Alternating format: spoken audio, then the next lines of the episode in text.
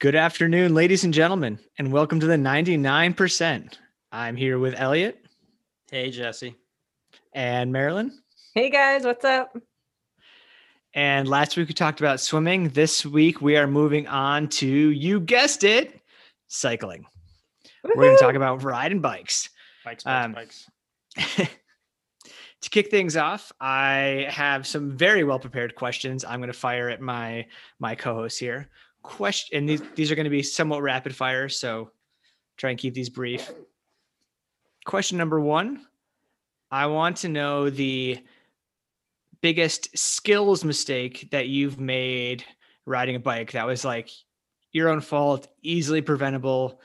That um that yeah was totally skills based not like a car cut you off and you did a front flip over the hood because that was the car's fault something that we can kind of learn what not to do that is a skill that uh, you know maybe a, a triathlete might want to have marilyn you look ready you look like you've got this one no Oh god. I uh I definitely have one where I made a big boo-boo. I was crossed wheels with somebody and wasn't paying attention and they suddenly slowed down and turned in turned in the direction that my wheel was on the the side that they turned into. And I was like completely eyes not on the fries kind of just da- dozed off. And I landed on my butt in the middle of the road so fast.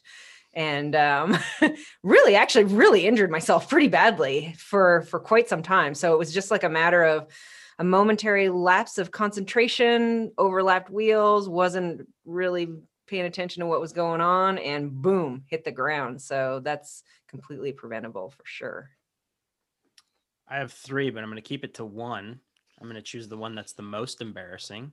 Uh, I was doing a triathlon. I believe this was my second or third year of triathlon, and uh, had a decent swim for me. Came out and uh, was riding along and saw multiple orange signs that said "slow" both on the right hand side of the road and on the spray paint on spray painted on the ground. It said "slow," and then it got bigger and said "slow," and then it said "slow," and then there was a person with a flag waving that said "slow." So of course I thought, well, that's not for me, and uh, you know just took that turn uh, going about 25 miles an hour. And there was a reason it said slow. And I got to spend the next race, the rest of the race with gravel from my ear to my ankle embedded in me. And I couldn't use my hands while braking. Needless to say, I, I crashed. So it's not me it wasn't me I literally was like, yeah, it says slow. I see that, but I can hit this corner. It's not that big of a deal. It was a big deal for me. So awesome. Jesse? lessons learned. Um so my my most embarrassing is is actually while i was still running with the bike i i can make mistakes without even being on the bike. But i i was uh i was running out of t1 pushing my bike and the pavement was like a little bit slick and changed from carpet to the cement. And i was running with my like cleats on my shoes and I took one step on the cement right as I was coming around a corner where there was a crowd of people cheering. and as soon as my cleat hit, I immediately fell straight on my ass, like feet up in the air. Bike went flying into the into the rail, and all the people were like clapping and cheering. And then it went dead silent. And like my my parents are standing there, and everyone's just like. And then I got up, and then they were like cheering again. But it was uh, it was a pretty awesome way to start a 112 mile ride, is on your ass for 30 seconds. oh Um, god that's awful don't do those things. Don't do those things. All right, next question. M- mistake you've seen that was again like a skills related thing. Um, and to give you guys a chance to think for a second, since I've had a moment to think, I'll go first. Um, so I was riding in a group, and there was a group of like four of us, and a deer ran across the road in front of us. And so we all started slowing down. And I looked over at the person next to me right as he grabbed his brakes. And I looked over and saw him look back at the deer, then looked over again. And the next time I looked over, he was completely inverted. And I was just staring at his head upside down. And and then I looked over again, and then I just heard this giant crash. And he so he just grabbed all front brake and did a complete flip and like probably almost landed it, but you know, didn't didn't land it, just big pile of carbon.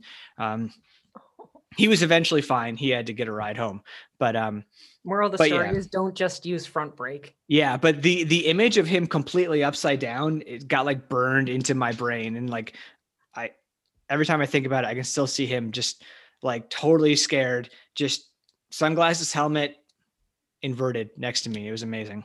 Jeez. All right. I have one that's somewhat a negative story, so I'm gonna put it put myself in the middle. Marilyn, you can go last.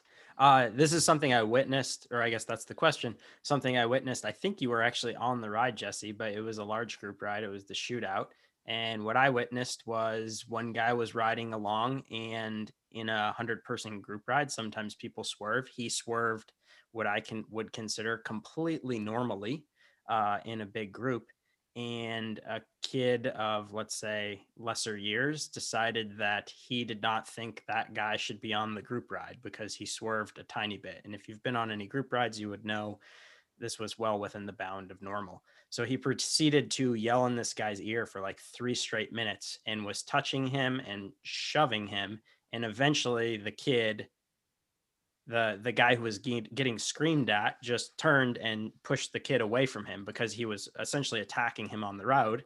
And the kid was not prepared at all and swerved over went into the next lane and crashed three people out.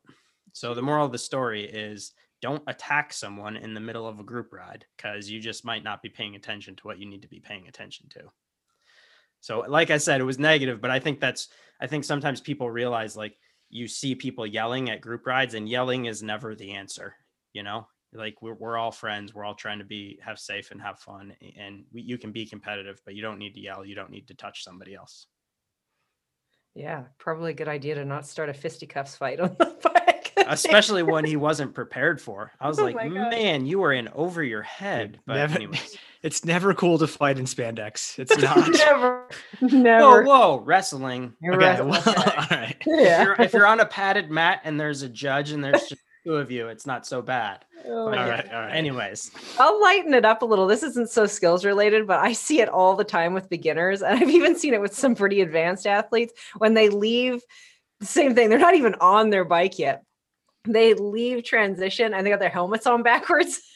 and like you see race photos afterwards, and you know, it's like all oh, race like that helmet on backwards, just giving it no idea that it's on backwards. I'm like, God, wasn't that uncomfortable? Like, didn't you notice? So, not a skill situation on a bike, but definitely a mistake I see from a lot of beginners, which is absolutely hilarious when you see it and they have no idea why you're laughing so hard.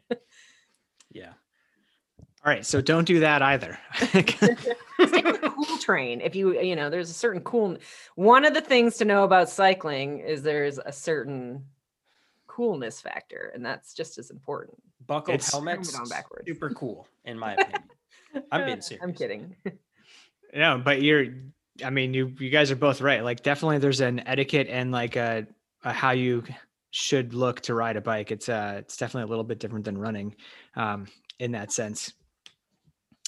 But what uh, we were going to talk about today is kind of this, the same breakdown as last time, where we're going to talk about if you're a beginner cyclist, some skills you can focus on to kind of jump up to that next level of proficient. And if you're a pretty strong cyclist, but you want to know how to become a great rider, what you can kind of do to help level up your game in that sense. So for starters, we're going to target the the beginner cyclists that are just getting into cycling or just getting into triathlon. You've been riding for a bit, you know how to ride a bike, you you have clips on your pedals and and all that stuff, but you want to kind of get to that next level in riding. And so we're going to talk about a few things, a few skills that you should definitely like work on having in order to get yourself to that next level.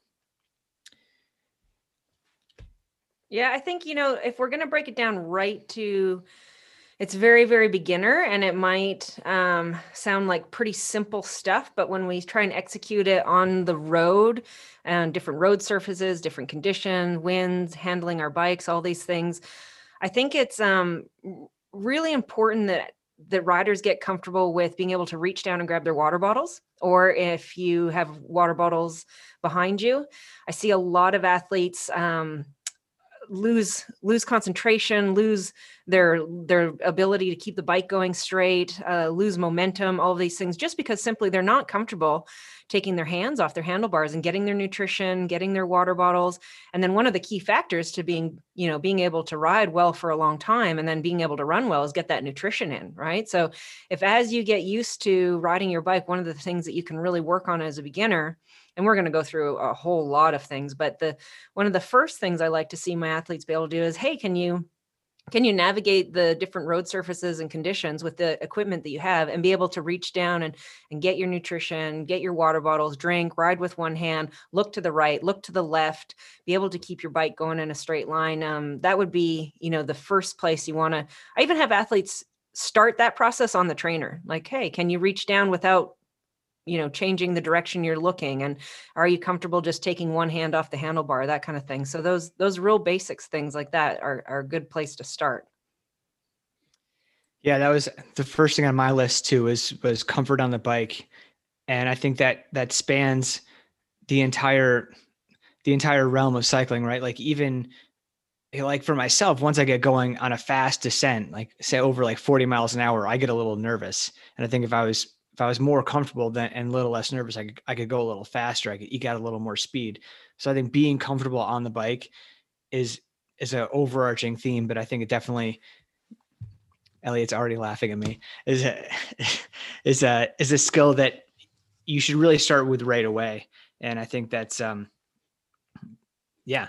Elliot, I'm going to jump in because for my notes for the beginner section, it says it's cool to be comfortable and then there's a whole bunch of things listed off uh, and so like um, we're talking about being comfortable on the bike and finding like your balance points on the bike taking your hand off the bike being able to turn to look for traffic being able to to signal you know so you can ride safely in traffic um, so a bike fit goes a really long ways and and maybe we're assuming somebody has a bike fit but i think there's a lot of people who maybe think they're fit to a bike and haven't had a a good fit and they don't actually know what a good fitting bike feels like. So if you're really not sure, um, it's getting easier and easier to find information out online so you can try to fit yourself. But a, good fitter is going to go a really long ways. And I, I feel like we've said this in a bunch of different podcasts, but that bike fit is really going to help you then find your balance point so that when you are going to reach your water bottle or the next step is like cornering and braking and and finding how early do you need to brake and then real and learning the difference between a front brake and a rear brake and how sometimes you're going to use them both together and sometimes you're going to use one more than the other um, and and how you use momentum through corners um, and I think that's kind of the next step and also realizing your body shifts when you corner you know you don't just sit on your bike it's not like you're in a car and you just turn the wheel your whole body moves over the saddle as you're cornering and I think also like part of being comfortable on a bike is making sure that you choose equipment that is suitable for your level. So you see a lot of beginners go ahead and, you know, it's some of the stuff is really cool. It's super cool. I mean, we're all tempted by it, like super cool wheels and helmets and aero bars and these really tricked out aero positions and all that stuff. So making sure when you do find a bike fitter that you're really um, you're really upfront about what your uh, your where you are at in, in your development and where your ability level is and then make sure you know, because as you progress and grow, that's going to, like we're going to talk about, your position is going to change a lot. It's going to get more and more aggressive. So start in a position, like you're saying, Elliot, that you can, you can handle your bike really well. And then make sure that the equipment you choose is equipment that you can handle on the roads and conditions really well. So, you know, if you're looking at wheels, yeah, super aero wheel is really cool and it's really fast, but it's only super cool and super fast if you can handle it. It's really not fast if you're getting, you know, as soon as the wind hits that deep dish front rim and you're getting blown all over the road and you know you lock your arms straight and and you slow down and and grab a handful of front brakes and flip over right? So it's really important knowing um, what your ability level is and making sure that that equipment matches that based on on where you're at. I think you know getting good advice from either good coaches or good bike fitters will will help you along with that as well. Yeah even things like how how tight you have your brakes. Everyone likes their brakes in different spots and and some people like them really tight some people like them loose and and some people like one different than the other which i personally think is kind of weird but um, it's whatever makes you comfortable on that bike and you have to remember if you're a beginner there's a lot of like danger involved in cycling. So you want to reduce, you want to increase your control of the machine, whatever that does. And so sometimes that's like choosing the saddle that feels comfortable to you, or maybe you have double wrap bar tape because it's more comfortable, or maybe you ride at lower PSI because it's more comfortable. I think the big thing I wanted to say was like bib shorts are amazing. I realize they're not triathlon shorts. Maybe you're not going to race a triathlon in them. There's a reason people who ride a lot wear bib shorts. It's because they're really comfortable. And, you know, chamois technology in the last 20 years has just progressed. And I think we're all grateful for it. 100%. Yeah. I love a good chamois. Um, going back to the the equipment choice i just wanted to tell a quick story about my my first kona where i borrowed a wheel set because that was the cool thing to do so i got a pair of 404s and my shoulders have never hurt so much on the run from holding the bars upright the whole time because it was so windy so that was a uh, a poor equipment choice for my skill level at the time that was the most sore thing for me after the race was my shoulders so i was gripping gripping a bit Yeah. too tight. Whole- from the whole race. The Yeah, bike yeah. yeah. Yeah. You're like, yeah. you know, I'm I've I've seen I've seen that, you know it's a bit of an issue now because um you know really truly understanding what your level at and how you get set up on equipment in your bike because you'll see you know there's these these great bike fitters out there and and a really good bike fitter is going to understand what it means to fit a beginner versus an advanced athlete and not just put a beginner athlete in a very you know super super aggressive position with narrow you know the where the hands are really high up by the forehead and it's really narrow and really low and aggressive. And you know say you've got only a five foot three you know 110 pound woman who predominantly rides the trainer and she's in her second year of triathlon she can produce workouts and and do everything amazing in this position is super comfortable on the trainer on Zwift and then you put her out on the road the first time and she goes flying across the road like a kite because she can't handle this equipment or position out in real world conditions. And suddenly you know all that fitness that they worked on so hard is out the window because they can't you know they, they can't actually hold their bi- bike upright and and ride it and then be able to run off of it. You know they're exhausted from trying to handle that. So you'd be better off to take that athlete and say yeah this isn't as aggressive position but i'm going to put you maybe on on this bike in this position with this equipment and you're going to be able to ride it really solid and strong and and go fast and run well and that's going to be a faster triathlon overall. So i think having this conversation up front with people who are starting out is is important. And that can be a hard conversation because they see all this fancy equipment and they might think well how come i don't get to play with that yet? And you say you will we'll work up to that. But first it's like you know it's like when you build a house we're not going to put the walls up before we put the foundation down so um, that's i think a really really important thing to address in the beginning A- Yeah, I and think, you see guys like uh like Jan who's got a crazy narrow arm arm position and yeah, it looks fast and it, it is fast, but that takes I'm sure he didn't start out like that, right? He spent years getting his, his elbows closer and closer together and and that I mean the more narrow you are, like the more squirrely the bike is. So it's definitely it has to evolve over time so you're you're comfortable in those positions. And I think in triathlon, so many people go to races and you like look at who's fit or who's fast, and you can perform really well without a aggressive position, and you can also ha- be in pretty terrible shape, but like maybe you used to do the sport at a high level, so you can like ride that position. Um, as my girlfriend often remi- reminds me, like, how come you get to do that? Oh, well, I rode a lot. But like, sure, I'm real slow now, but like I know how to do the skill, you know. Um, and I think that's one thing to remember when you go to a race and you're like, oh, so and so rides like that. You don't necessarily know that person's history. And you also don't know if it negatively affected them. So if you see everyone that's riding really aggressively, usually one of two things has happened. Either they have this big background in the sport and they can handle that position, or the position's just biting them in the butt. So just because you see people doing that doesn't necessarily mean you yourself need to do it as well. Awesome. Yeah, I just want to hit home that main point of being comfortable again. And and another thing that I did is I spent a year teaching PE a long time ago, and and taught a bunch of kids how to ride bikes. So we rode bikes in in a field and watching their progression through getting better at, riding next to each other and putting their hands on each other and high fiving each other while riding and and riding one handed, riding no handed, doing some skills like that, and then getting much better. Kind of really made me see how that can totally relate to adults learning how to ride a bike and being more comfortable. And I think that doing a few a few drills or a few skills things like that regularly or especially at the beginning of the season especially going from like trainer season to outdoor season can really help how comfortable you feel on the bike. Even now every every year when i start riding outdoors again or a little bit more i spend five minutes at the beginning of a ride or the end of a ride hitting a parking lot and doing like figure eights. It's just some things like that to work on like turning and cornering and feeling comfortable on the bike. So i think that adding in a little bit of skills work it can really go a long way in how people feel on the bike and and obviously that transfers to how well they can ride the bike.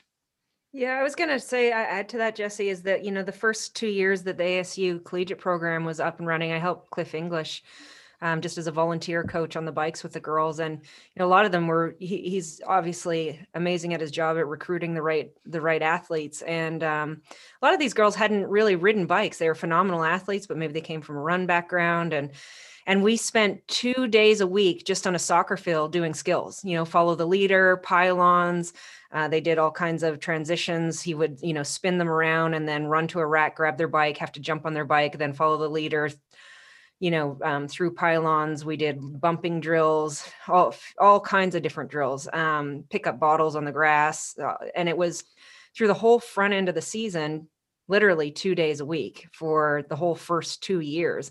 And if you watch those girls now, I mean, he's got them going to all kinds of you know continental cups and world cups and they've they've just developed from some of them from pretty much weren't even ever on a bike in their life or a very limited experience to to rate up at the top level of the sport. So that was really cool to be a part of that and see see how important that is right from the ground up. So there there's a lot of value in that for sure for all of us to visit that another thing i want to talk about is uh is clothing.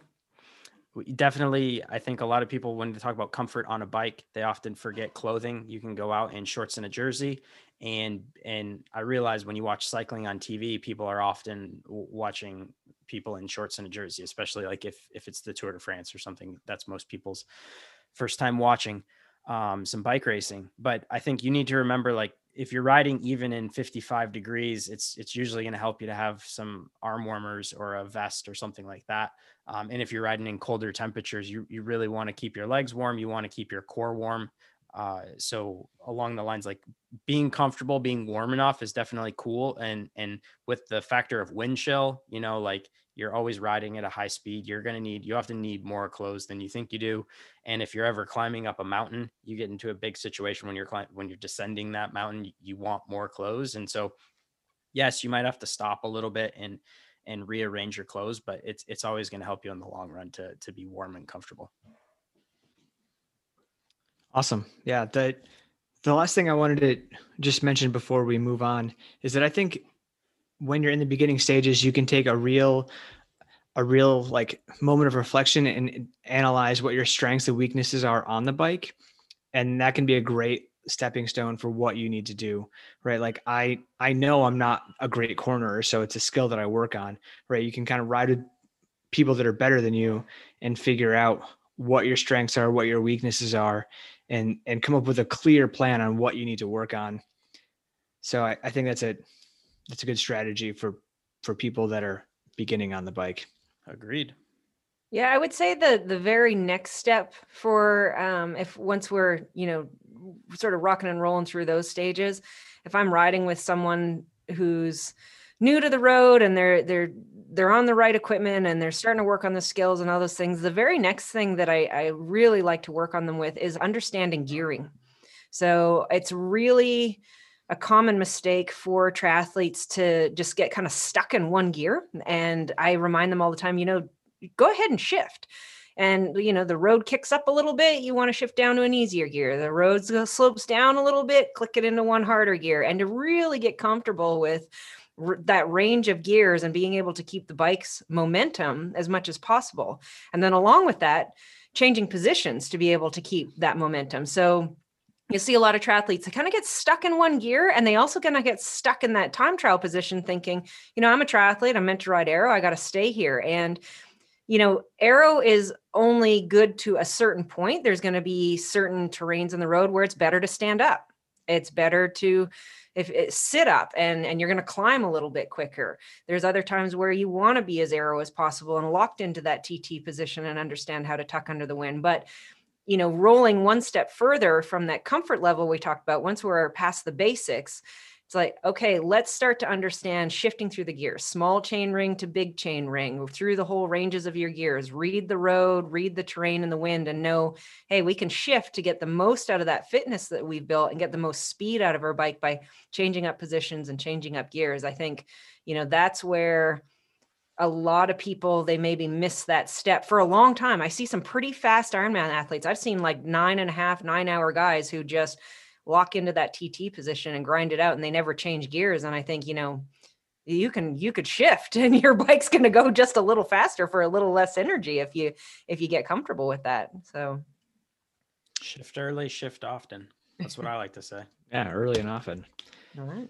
Um, yeah, I think there's that moment in time, right, when you're you're going like a certain speed, and if you shift right then, then your bike stays going the same speed, and then if you wait, then there's that slowdown, and it, if you react after that then you're trying to get your bike back up to speed and accelerating takes infinitely more energy than maintaining that speed right? So if you slow down and then shift and then try and like get your bike back up to speed then you're working a lot harder than if you just shifted at that exact moment kept your cadence the same and were able to just maintain that speed. So really thinking about that that cadence speed power relationship in order to help your bike go as fast as it can with let's say the same amount of power yeah you said with cornering jesse i mean that's a major thing. A lot of these courses now that have a lot of corners and loop courses and stuff you know understanding the the tangents of the road and knowing what gear to shift down you know where you shift down to so that you as as you turn when do you break into that turn? How much speed can you carry through it even if it's a slow down elliot? Um, and then being in you know the correct gear when you come out of that turn so that you can get your bike up to speed really quickly without you know seeing you've seen we've seen it before when someone we call it being over geared out of a turn and their bike actually slows down and sort of weaving all over the road and they're they're using a huge amount of energy whereas if they shifted down before the turn, picked their line, got through the turn, and were able to pick up a good cadence and good speed and hold a steady line out of that turn, it's just going to be so much more efficient, so much faster, so much less energy. And and every time we do that, then you know we're not only going faster but we're doing it for less energy. So uh, you know these are we're starting to touch on the more advanced things but i think uh, going from being comfortable but comfortable to then the next step of comfortable is get comfortable with moving around on the bike and reading the road and shifting through your gears and understanding what that feels like the lulls and the increases in speed and and power and stuff like that that you were talking about jesse.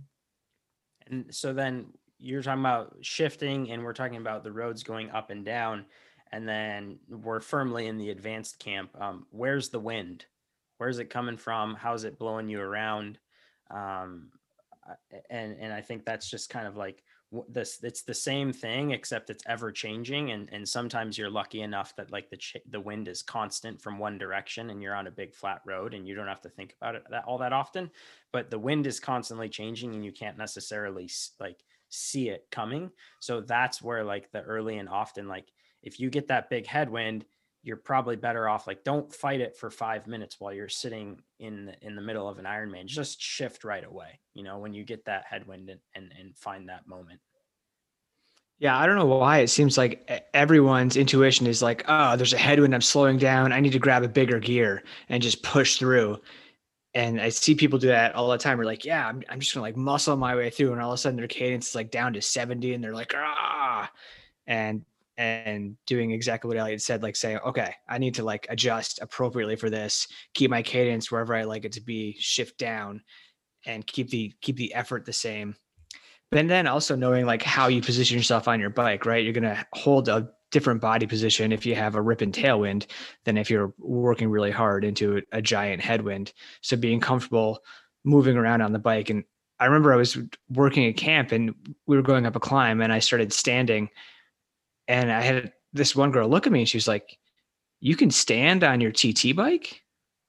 like it was totally like she had no idea you were able to like she had a road bike and she could do it on a road bike but i think she had a too far forward position so that she wasn't as comfortable doing that on her tt bike so maybe like an equipment thing as well but i think that's definitely like a, a comfort thing too like you need to feel comfortable standing and moving and moving around on your bike in order to kind of get the most out of it I think the the biggest thing with the TT bike is yes, there's aero bars. Yes, riding in the aero bars is often the fastest way, but it's not a hundred percent of the time. You know, there's there's tons of times where whether it's climbing, whether you're doing a, a massive descent, like it's often faster to descend not in the aero bars, even on a TT bike, especially if if you have like a, a big giant uh, like crosswind or something like that. You often need the control of of the bars to have control of that front wheel um, I lost my train of thought, but yes, there you go. Yeah, and you know, to to even talk about skills just a little bit more, I'll share a real personal story. Is that,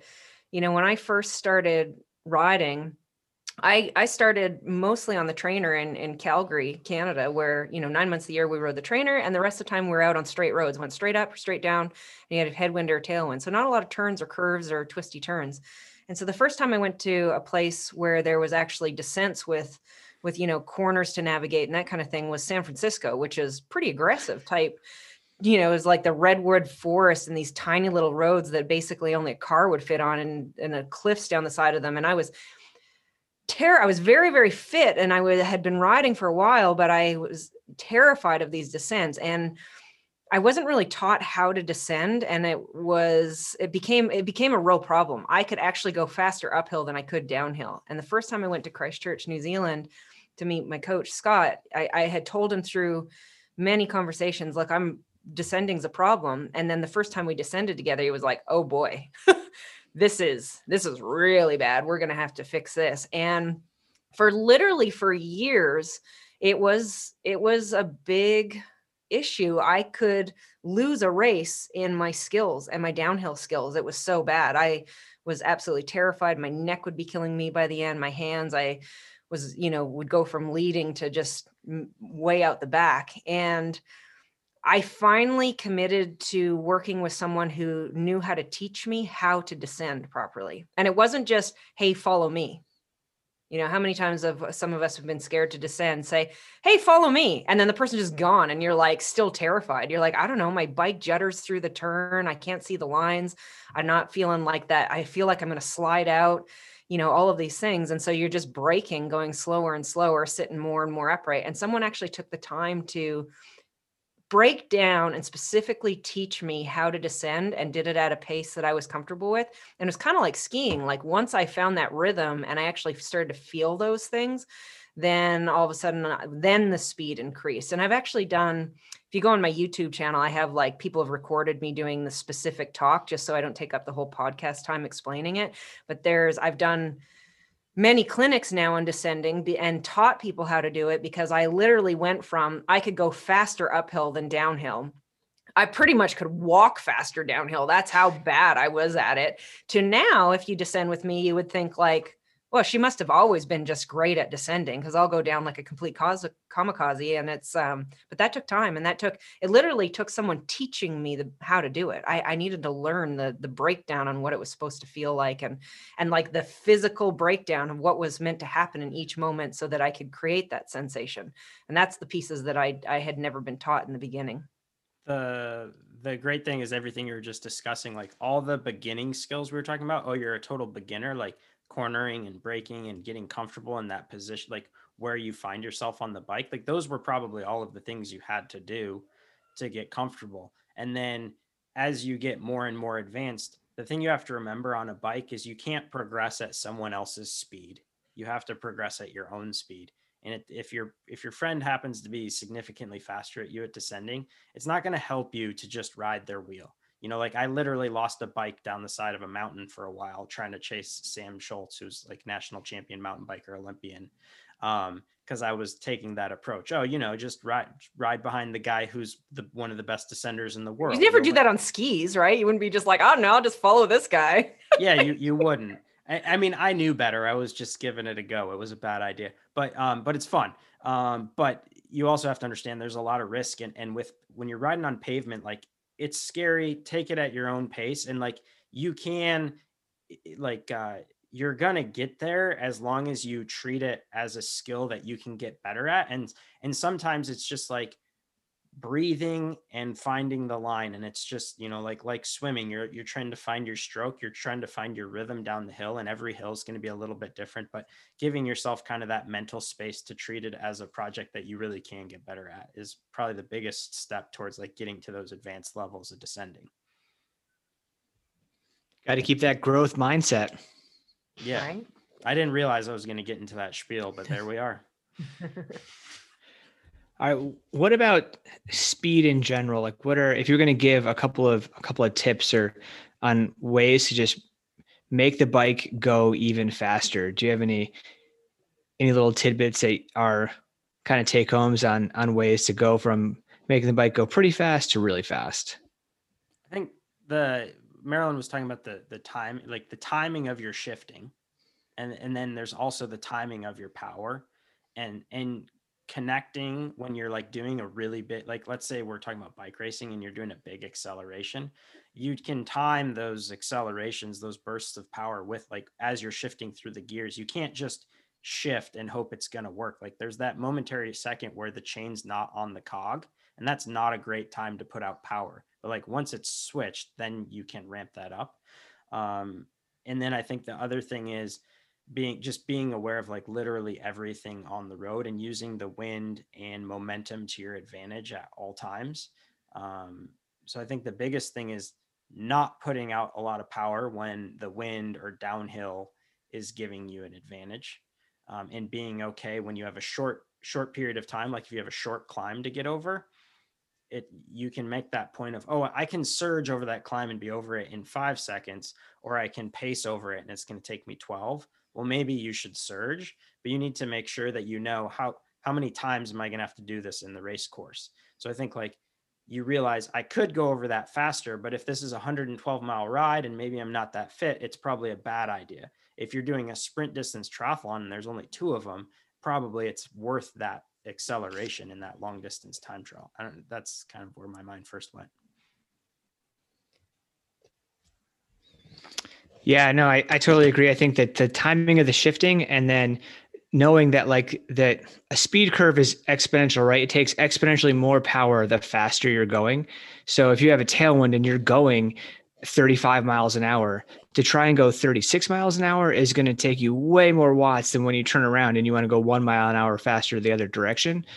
So knowing when is a good place to apply that power and when you're going to get the most speed for that power over the course of the ride is going to kind of be ever changing so kind of thinking about that and then like we were talking a little bit about earlier is that that positioning. Like when you have that rip and tailwind it's probably not worth it to be like hunkered down face between your bars. You can probably relax and sit up a little bit maybe even lean back on the bike get some different muscle groups engaged and, and catch a little bit more of that wind with your body kind of using your body as a sail and then if say you have that headwind then it's time to really focus on on staying super low getting your head down and trying to get as much of your body underneath that wind as you can.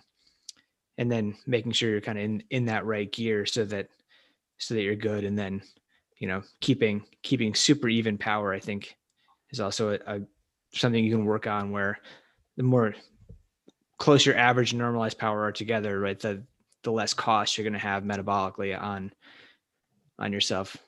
That's but yeah, and the longer the race, the more important that is. Right. The one one thing I would add to that to give people food for thought or to try in their training and and you know see where that to make that next step. We're talking about shifting and body position that kind of stuff, but uh, I have my athletes do a lot of um, RPM variance type work. Sometimes we do extreme and high RPM stuff. Sometimes we do, you know, extreme and low RPM strengths type stuff. And then we call it, there's going to be that ideal RPM for that athlete to race at. And that's going to be dependent on the type of athlete you are. Some, some athletes are going to be more efficient at you know 88 to 92 rpms and that's where going there that shifting that we're talking about that sort of like sweet spot of rhythm where you find you can carry the most speed and and momentum on your bike is going to be dependent on the type of athlete where you're most efficient in for racing at what rpm so you train the full broad range. You might do some high rpm work you do some low rpm work you do some tt and you find that most efficient spot for you and then be able to always work with that within these you know conditions and grades and stuff that we're talking about and, and always find that like oh when i'm when i'm locked into my rhythm at this rpm i carry the most amount of speed. I know for me like i can be going on a 2% to 4% downhill and i'm smaller than a lot of the guys that i ride with but i can put it in a big gear and know that if i'm at 105 to 110 rpm i'm going to ride away from a lot of them because i can get really little and low on the bike put it in a pretty big gear and wind up my rpms and i'll end up going quite a bit faster on that kind of grade than say some six foot two dude who's actually pretty big and, and just doesn't know that about himself to be able to ride downhill really fast. So I think you can get a lot of speed out of your bike if you start to play around with those RPM ranges and find where your sweet spots are. I see a lot of bikes sort of lull backwards when people get they don't understand that they think well i'm just going to grind along at 60 forever now some people 60 is their is their sweet spot. Uh, a lot of triathletes I see pretty comfortable riding around at that 72 RPM, and they're they're happy there, and they can handle their bikes well there and run well off it and all that stuff. But um, I think you're going to learn to keep your bike going fast when you understand what RPM range you race the best at and most efficiently at. So I think adding that into your training and playing around with it, you're going to learn a little bit about how to make your bike go faster. And then I've got uh two more short points, but one um as far as like making your bike go faster, we're talking specifically about like long dis- long distance triathlon or or even medium distance, right? Any draft non-draft triathlon. Um, it's using your competitors as a carrot and a pace setter and like letting your mind then not have to focus as much on pacing and then you can focus more on that efficient pedal stroke that Marilyn just talked about or how you're positioned on your bike and just kind of like getting as comfortable as you can while someone else sets the pace, but also knowing like you have to be able to make those decisions. Is this the right pace for me or is it not? So you, you like kind of have that in the back of your mind. But if you're just following someone and you catch someone that's kind of like that great pace, it allows you to focus on all these other things so much more.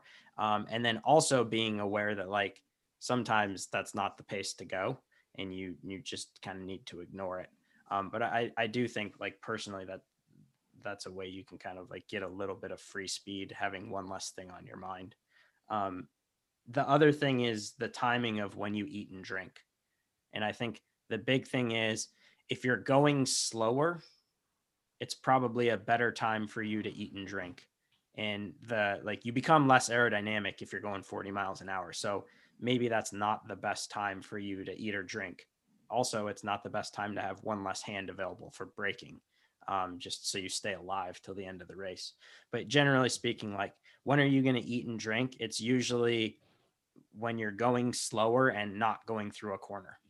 Um, so that's just kind of like a basic thing that a lot of people don't think about but timing of when you eat and drink yeah i see a lot of athletes with a timer and i think a timer is a great tool to make sure you're eating at the pro- appropriate spaced out intervals. But I think having a little leeway with that so that you actually can say, okay, well, I know I'm going to, you know, hit this slight uphill in five minutes. so I'm going to wait five minutes and then I'll be able to eat a little more then than trying to like get out of the bars at, like you said, 40 miles an hour where you're going to lose 10 miles an hour instantly and then have to try and gain that back somehow.